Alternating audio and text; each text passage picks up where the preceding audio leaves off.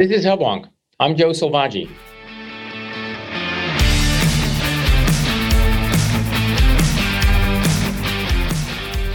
Welcome to Hubwonk, a podcast of Pioneer Institute, a think tank in Boston. As Boston and other cities emerge from the COVID 19 epidemic, traffic congestion has returned as well. Studies made before the pandemic observed that highway congestion cost Boston commuters an additional 164 hours in their car each year prompting many to seek faster alternatives. The MBTA offers rapid transit rail service into Boston, but the reach of its network is limited, and new train lines are extremely expensive to build. The MBTA bus network reaches more communities, but is seen as a less attractive, slower option owing to their cumbersome boarding process and traveling in the same congestion as cars. Fortunately, a new form of transit is appearing on the horizon Bus Rapid Transit, or BRT. BRT is a concept that enables a bus to operate similar to a train by building lanes and stations into the current built environment that reduce traffic and signal delays and streamline boarding. This new conception of a bus could revolutionize Boston's transit capabilities by bringing rapid transit to currently unserved communities and delivering an attractive alternative to cars at a cost that is far below building new train or light rail services. My guest today is Ian Ollis, Director of Transportation Planning at the Fredericksburg Area Metropolitan Planning Organization, and author of the recently released Pioneer Institute research paper entitled Bus Rapid Transit Costs and Benefit of a Transit Alternative. Mr. Ollis' research looks at the challenges of Boston's mass transit system and suggests that BRT can offer commuters a new, cost effective addition to our transportation landscape. His paper offers insight on ways to build local stakeholder support for BRT and then use that success to expand service more widely. When I return, I'll be joined by transportation researcher Ian Ollis. Okay, we're back. This is Hubwonk.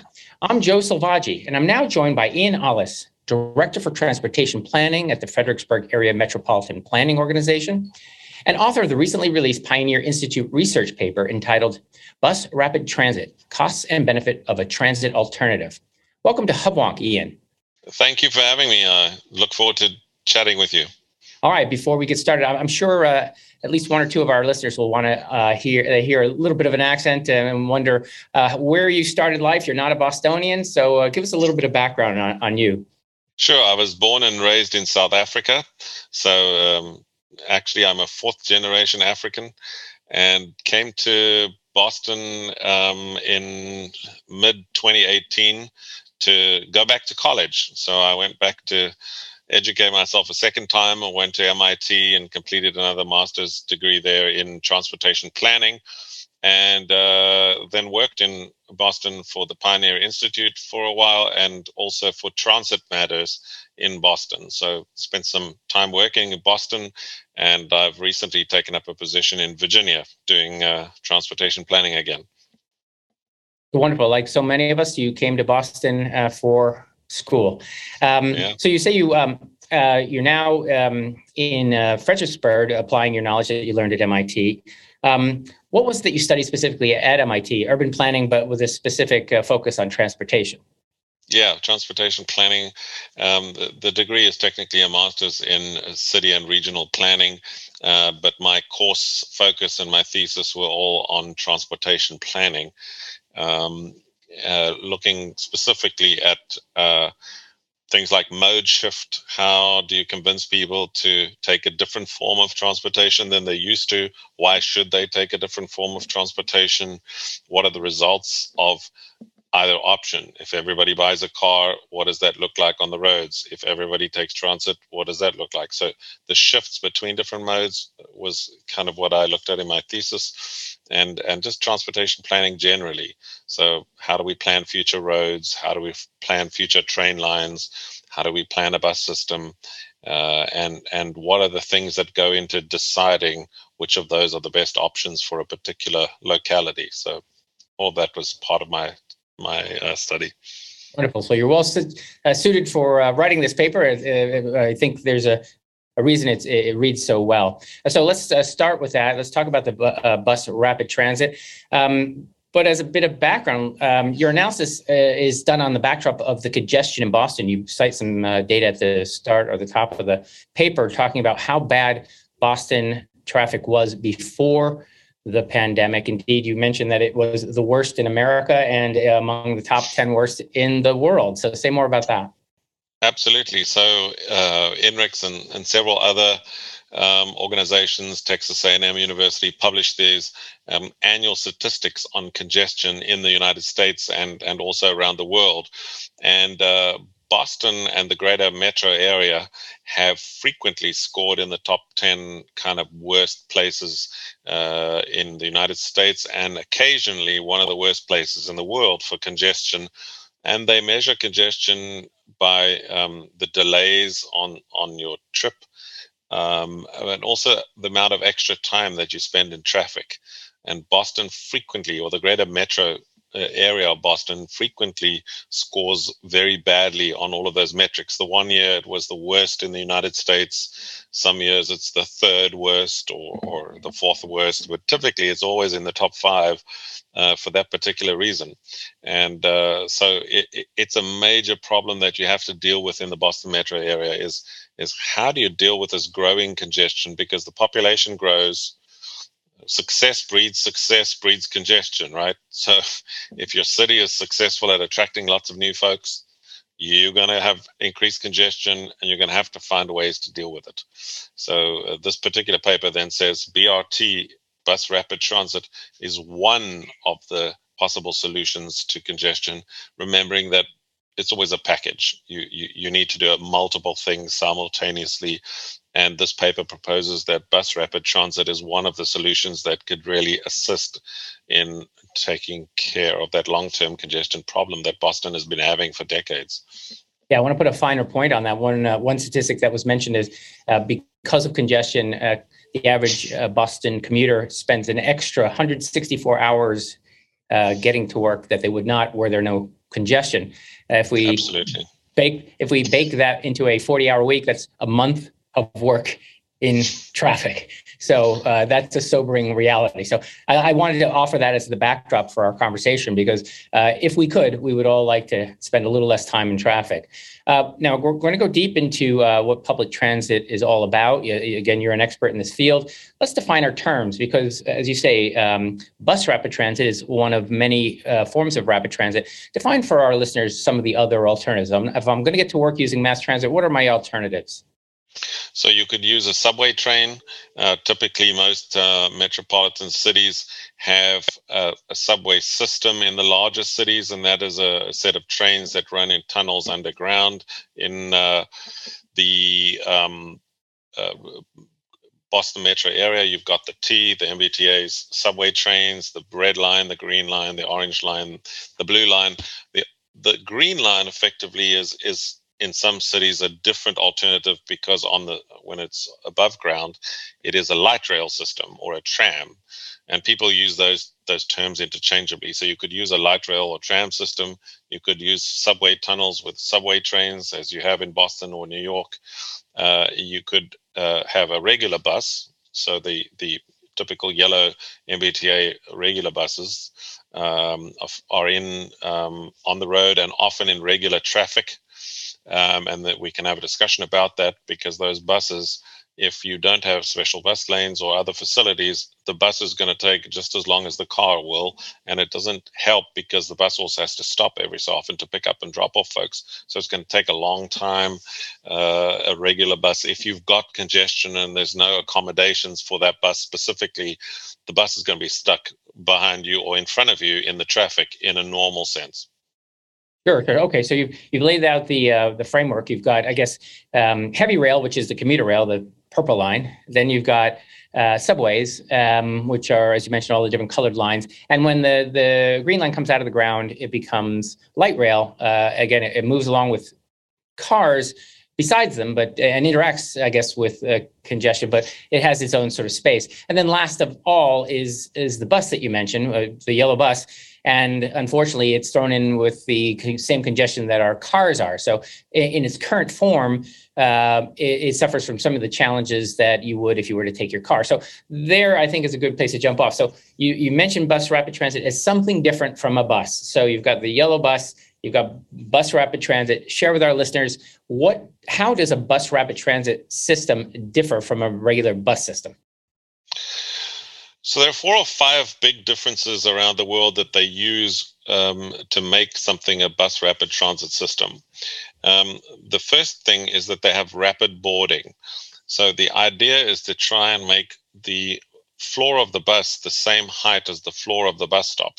They call them bus stations, so that you can push your uh, wheelchair or your um, stroller straight into the bus without any stairs. You can walk straight into the bus without any stairs, and the floor is level.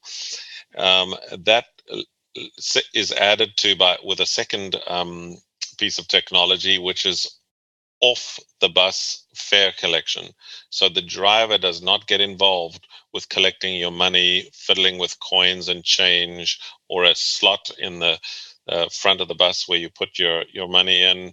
Um, the fare is collected off of the bus. It's collected in the bus station or the bus stop itself, so that you don't have um, money having to change hands on the bus because that takes time. So you, you imagine the queue of people climbing up the stairs into a bus, standing at the front, tapping their T card or uh, fiddling with coins and notes to try and pay the fare. None of that happens on a full completed BRT system. You collect the money somewhere else. So that speeds up the process of boarding new people onto the bus and getting them off the bus. The, the big the big change is of course that you try with a BRT system, a bus rapid transit system, to have a dedicated bus lane, uh, preferably for the whole route.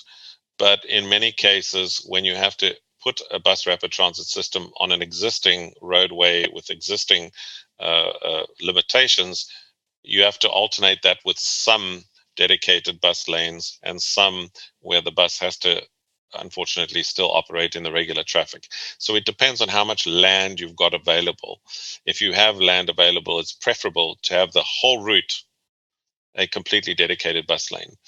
Uh, and and these kinds of features together make the trip quick. You get on and off the bus much quicker than a regular bus. Uh, you pay the fare somewhere else.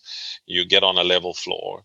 The bus operates in a dedicated lane. And then in in some cases, they also have signalized preference for the bus. So you arrive at the intersection, the bus is allowed to go a few seconds before the cars.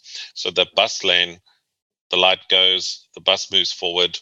A few seconds later, the light goes again and the cars move forward. So the bus can get in front of the queue in a sense. And all of that together means that the bus is quicker than your car because it's not stuck in traffic it's in its own lane.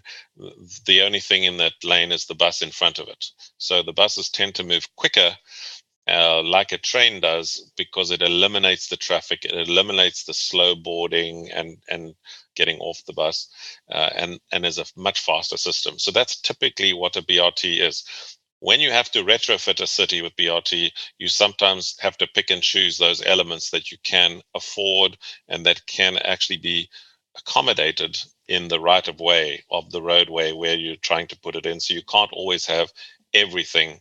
And so they talk about a five star gold uh, BRT or a four star or a three star, depending on which of those um, uh, particular measures you can implement on a particular roadway. So this sounds uh, again to use the, the closest analogy there. Um, sounds like the green line in Brookline with tires instead of wheels. Um, but even there, we haven't chosen to um, make level boarding or um, streamline the uh, fare collection process. So um, uh, it, would seem to me that uh, we should walk before we can run. Uh, is there any plan underway to help the uh, the green line become, let's say, uh, more rapid than it is now? So the Pioneer Institute hasn't put out a paper to to deal with that particular thing, as far as I'm aware. Um, but the MBTA has been looking at ways to speed up the green line, and so they've they've looked at a couple of things to to uh, consolidate two stations into one, two two green line stops into one, and they're looking at the fare collection system to try and eliminate having cash on the on the train, but there have been local pressure groups that have been trying to convince the T to still allow for the cash on on the buses and and trains. So it, it's a bit of a push and pull between the local community and certain groups, certain disabled people's groups, and so on, with the MBTA as to how much of that to do and how much not to do. But it's a trade-off. I mean, the public essentially who who express their views have a trade-off. Do we want it substantially faster without some of these measures like cash on the bus and train, or do you want halfway where you you have some of the measures but you don't want all of them? And and uh, are the public happy to to have two stops or stations consolidated on the green line or not. If if you have those, you're going to get quick.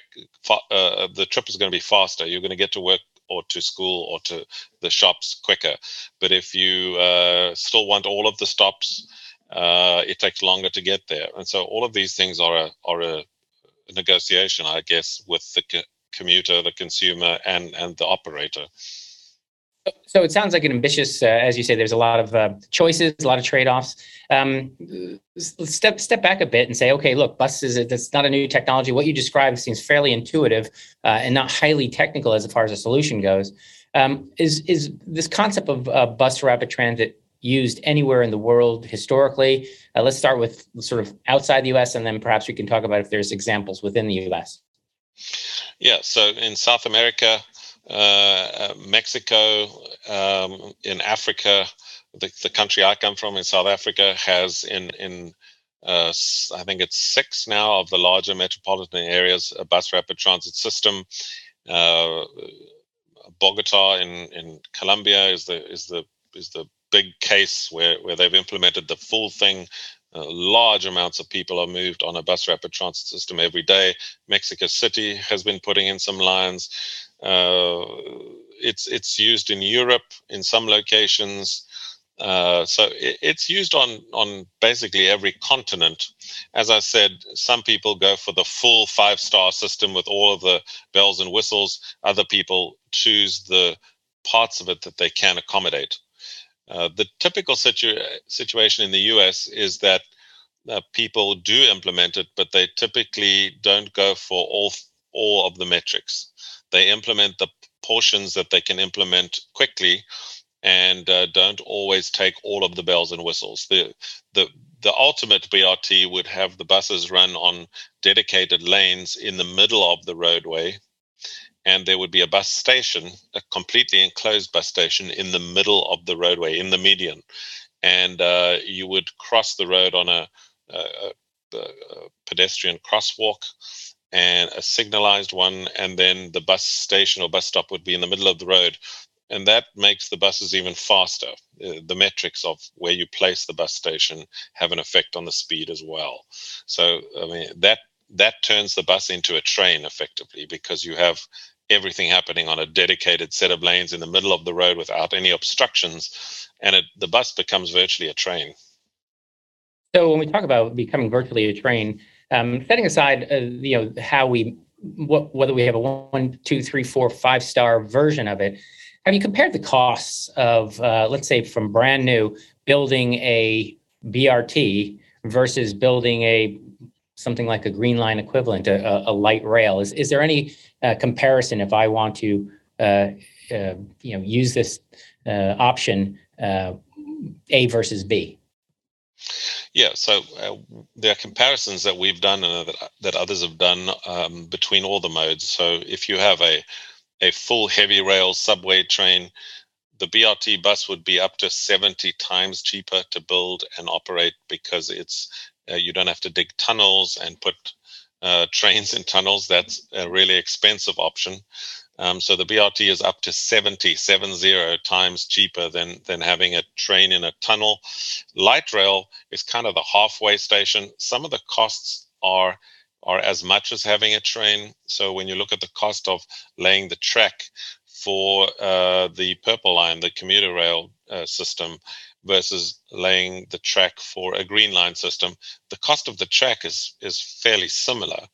Uh, the cost of the land it depends on where the land is how much it's going to cost you if if if you have to buy land um, the the BRT system is several times less expensive if you have enough roadway space because then you don't typically have to buy much land and you don't have to put rails down you just have a tarred a, a, an asphalt road surface uh, and you just have a dedicated lane. So it's just in, in the case of BRT, it depends how much land you have. If you don't have enough space between uh, on the right of way, you may have to purchase land or you may have to take a sliver of land from from uh, disused land either side of the roadway or something like that. Um, but there's less infrastructure cost. It's it's quite a, a bit cheaper than putting down rails track to, to run a system. So uh, your your paper talks about um, uh, several experiments we've had with BRT, a couple of trials here in Massachusetts, I believe. Uh, the paper talks about Arlington, Everett, and then uh, Watertown, Cambridge. Uh, I've yes. run past or, or, seen these big red strips on the on the ground uh, for the dedicated bus lanes, and it's not intuitively obvious why that you know taking a, a lane of traffic for a bus and leaving fewer for cars necessarily helps everyone. Um, uh, let's first let's talk about how you chose or how those um, cities were chosen. Was it that the the mayors of those cities wanted uh, you know something uh, for their uh, constituents, or, or, was this sort of a, a top down uh, academic exercise? So those particular local communities, and for example, the mayor of Everett wanted to to have these pilot studies, and the Barr Foundation offered um, some funding grants to set up a trial. And so these three particular communities um, uh, took advantage of that funding, uh, were awarded the funding, and set it up with the MBTA as a trial run to see how it would work. And effectively, it they were really successful. Um, the big question always is um, do you have to take a lane away from traffic or have you got space to add a lane uh, to, to provide a lane for the bus? And uh, when you take a lane away uh, or when you take all the parking away, it often upsets people. And uh, so there have been examples in, in Boston in the past um, where a particular plan was unveiled to put a BRT system and the public reacted uh, unhappily. Protests happened and, and the thing was halted. Um, the advantage of these trials is that you can do it for a period and experiment and see what the results are. And, and the public seems to react a little less severely to, to that particular environment.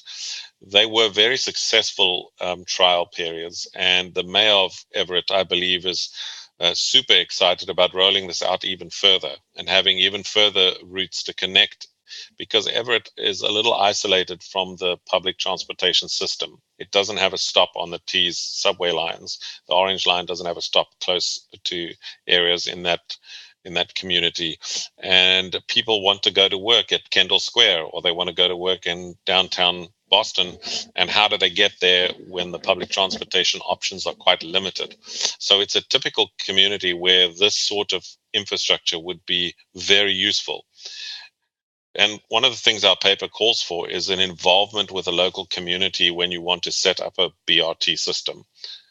Involve the local community. Don't implement it and wait for the outcry.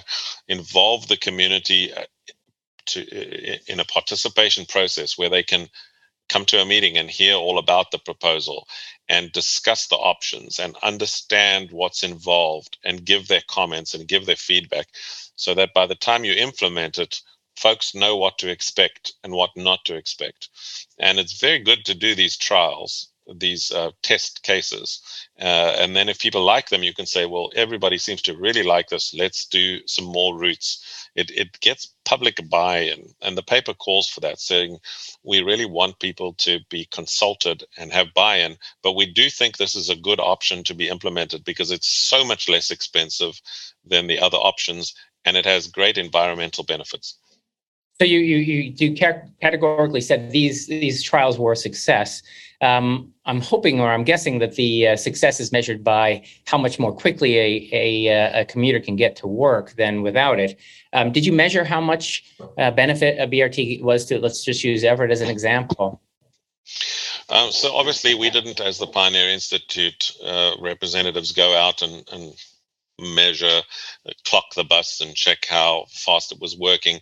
But certainly there was engagement um, by the MBTA with um, the local community and they measured the speed at which the buses were able to get to the destinations and and really the buses were faster than regular buses uh, and provided a much uh, more efficient way for people to get to work. Lots of people use the buses. Another way you can measure efficiency is how many people actually choose to get onto the bus rather than take their car or take an Uber. And, clearly, people were using these buses. The buses were well subscribed. Many people rode the bus. So lots of people chose to use it. And so that's a sign of success. And the time of travel was measured by the MBTA in terms of how long it took the bus to get to the destination. And, and that was seen as a success because it was a lot quicker than having a regular bus, but without the huge expense of having a subway tunnel that you have to dig. I enjoyed uh, the part of your paper when you talked about uh, not necessarily the benefits that uh, were realized in uh, Everett or Cambridge, Watertown, but rather you talked about um, BRT in Cleveland, Ohio. I thought this was very interesting in that um, a lot happened uh, uh, in that uh, community. Uh, it was both to um, uh, the revitalization of the businesses along that line, but also had a positive influence on even uh, home prices and sort of the success of the city. Um, I, can you talk about that, those findings in the paper, and in a sense, how would you weave that into your case if you're walking into a community like Everett to say, look, um, this doesn't just get you to Boston faster; it makes Everett a better place. Um, can can you relate those stories?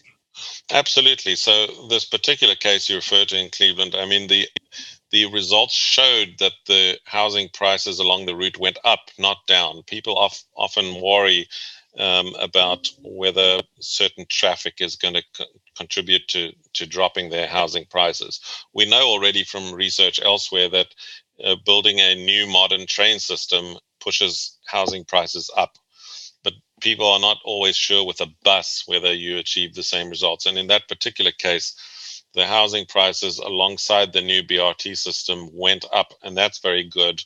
Um, it also provides congestion relief to that particular community, um, which did help. It got a lot of people to work faster, and so it's a it's a prime example of where it really does work well.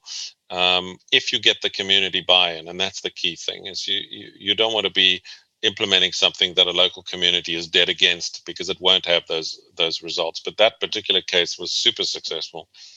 So, so if we have, you know, again, we've talked about a lot about the success, uh, uh, you know, the relative costs, the, the, the this uh, speedy commute, uh, and the revitalization of the community. So I'm going into a new community. You you actually cite um, some failures of proposals of BRT. I think it was back in 2009, back during the Patrick administration, uh, where they had wanted to build uh, a BRT on Blue Hill Ave, and there was a lot of pushback. Was that based on, let's say, uh, ignorance about the benefits or the fact that it was implemented too quickly, that there wasn't buy-in? Is, is this a um, you know is this a case study in what not to do? Yeah, I think we said in the paper that you know it we re, we and and the community involved realized afterwards um, that administration, the MBTA realized afterwards that the public want to kick the tires on a new idea. They want to discuss it. They want to think about it. They want to look at at how it works. And I think that particular one was implemented in too much of a rush. The, the community wasn't consulted. They didn't know what to expect. They just heard that this thing was going to be done in their community without the details being understood. And so, really, one of the thing two, two things happen businesses often complain because they have this perception that if you put this BRT system down, it's going to reduce their um, customer base because you might have to remove a few parking bays outside of their store. And so businesses often push back. Local communities often push back if they think you're going to take a lane of traffic out of the road or a, a lane available for their cars, and now the traffic's going to get worse. And so often people um, hear about the details without having a full understanding and an appreciation of what has happened elsewhere when these things have been implemented and rightfully they they're upset and and so we're calling for that consultation to be done in cleveland you saw that businesses did actually do better after the implementation of the bus rapid transit system they didn't do worse um, the same thing by the way also happens with a, a bus uh, lane. If you put in, sorry, a, a, bike lane, if you put in a, a bike lanes in front of stores, the number of people who go and shop in those stores actually goes up, not down.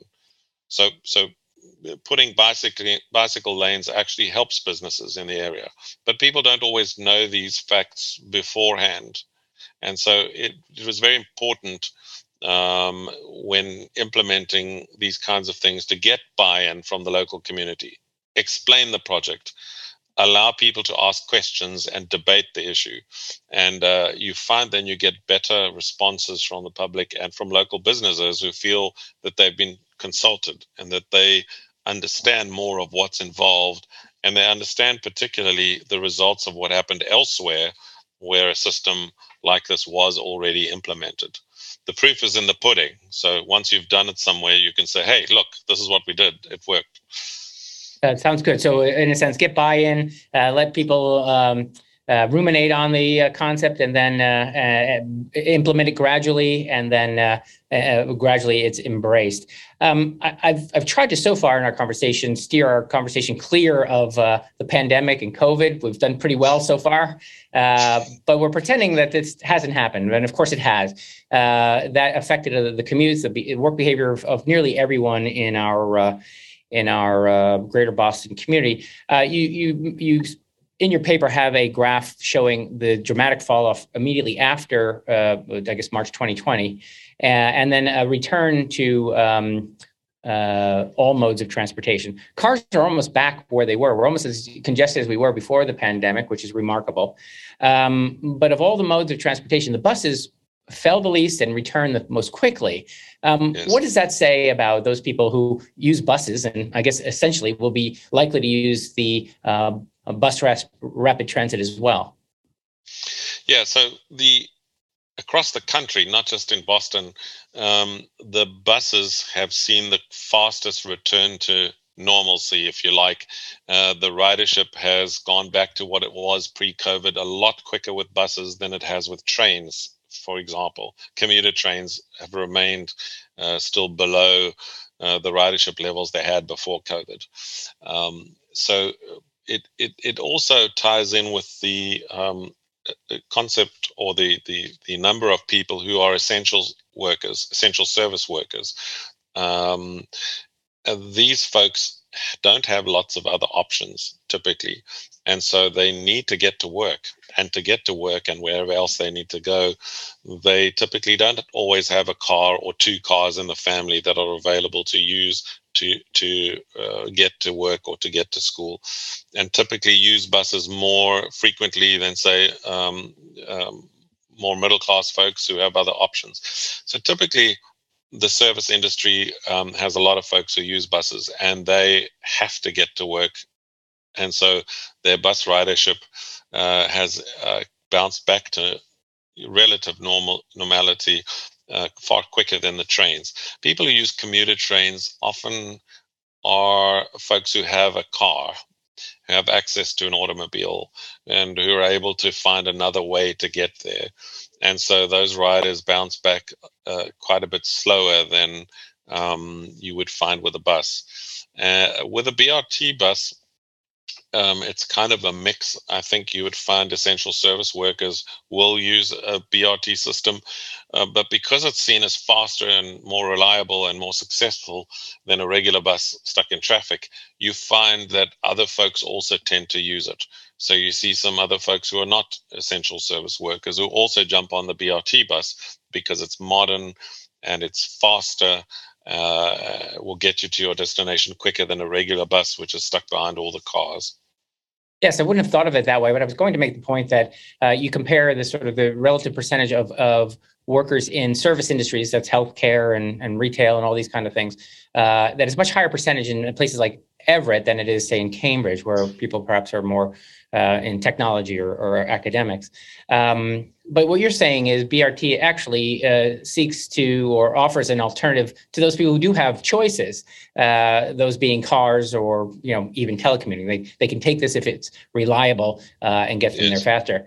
I also want to point out in one piece in your paper that BRT, beyond being a you know faster, that the variance in in the commuter commuting times goes down substantially, and I think that's important. Someone I, I you know I I love uh, trains and and buses. Um, if I know my average commute is a half hour, but sometimes it's an hour. uh, I wind up uh, not using it because uh, I'm not prepared to go to work and I'm not prepared to get to work a half hour early for all the other days. So I, I think uh, uh, highlight the the reduction in variance of uh, commuting times offered by BRT. Yeah, so B- BRT is much more reliable and also quicker. And these two things go together because you've got a dedicated lane. You don't have to wait for the traffic.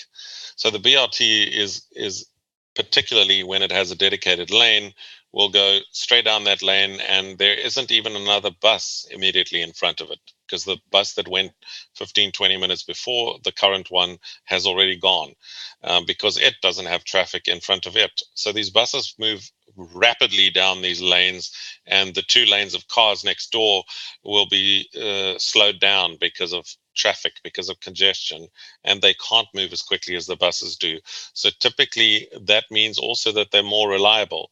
If there's an uh, traffic jam or an accident in the uh, one car hits into another car in the lane unless it spills over into the BRT lane uh, typically the BRT bus carries on moving fast, and everybody else has got to wait for this uh, automobile accident to be cleared and all that kind of thing. So it tends to be more reliable.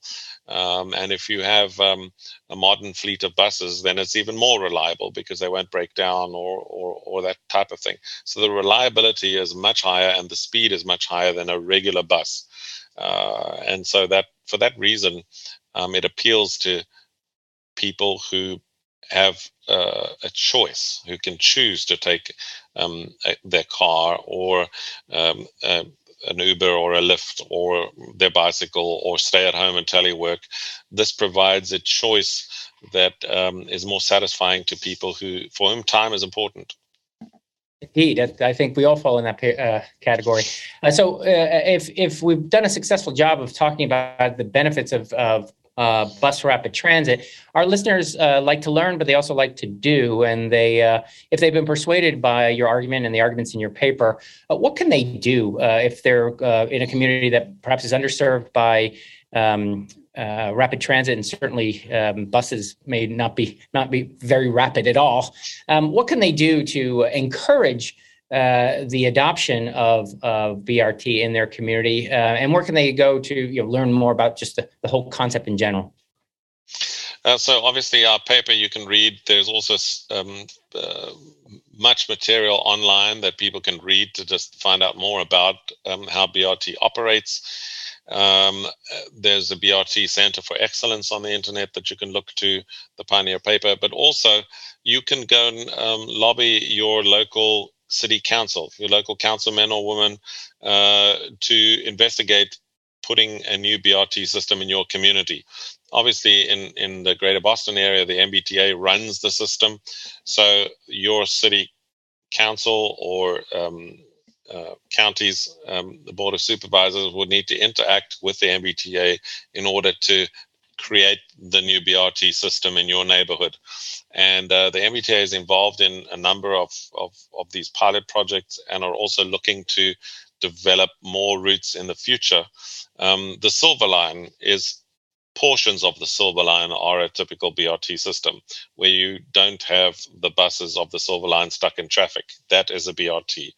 Um, there are other portions of the Silver Line where they do um, get stuck in traffic, and that's not really what we're aiming for. Um, but that Silver Line, the portions that have a dedicated uh, lane, those are examples of what can be done with a BRT. It's quite quick if you take the Silver Line from South Station to the airport. It's it's many portions of that are on a dedicated lane, and it's quite quick. You can see how fast it can move when you don't have cars in front of you. Indeed, and I think we'll, we'll leave the show with that. But uh, again, I want to make the case that uh, it matters not just for people who ride the bus, but the people who are in traffic. Every every person who's on that rapid bus rapid transit is someone who's not in his car in front of you on the highway. So this is a, an issue for all of us to embrace uh, and encourage. So thank you very much for being on Hubwonk today, Ian. Sure, I've enjoyed it. It's been fun and something that I think uh, we're all really interested in hearing more about because it's a new thing really for many of us in the United States. Indeed. Thank you very much. Thank you.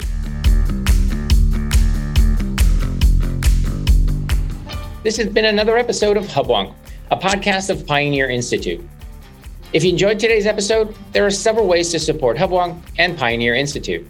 It would be easier for you and better for us if you subscribe to Hubwonk on your iTunes podcatcher. If you want to make it easier for others to find Hubwonk, it would be great if you offer a five star rating or a favorable review. We're always grateful if you want to share Hubwonk with friends.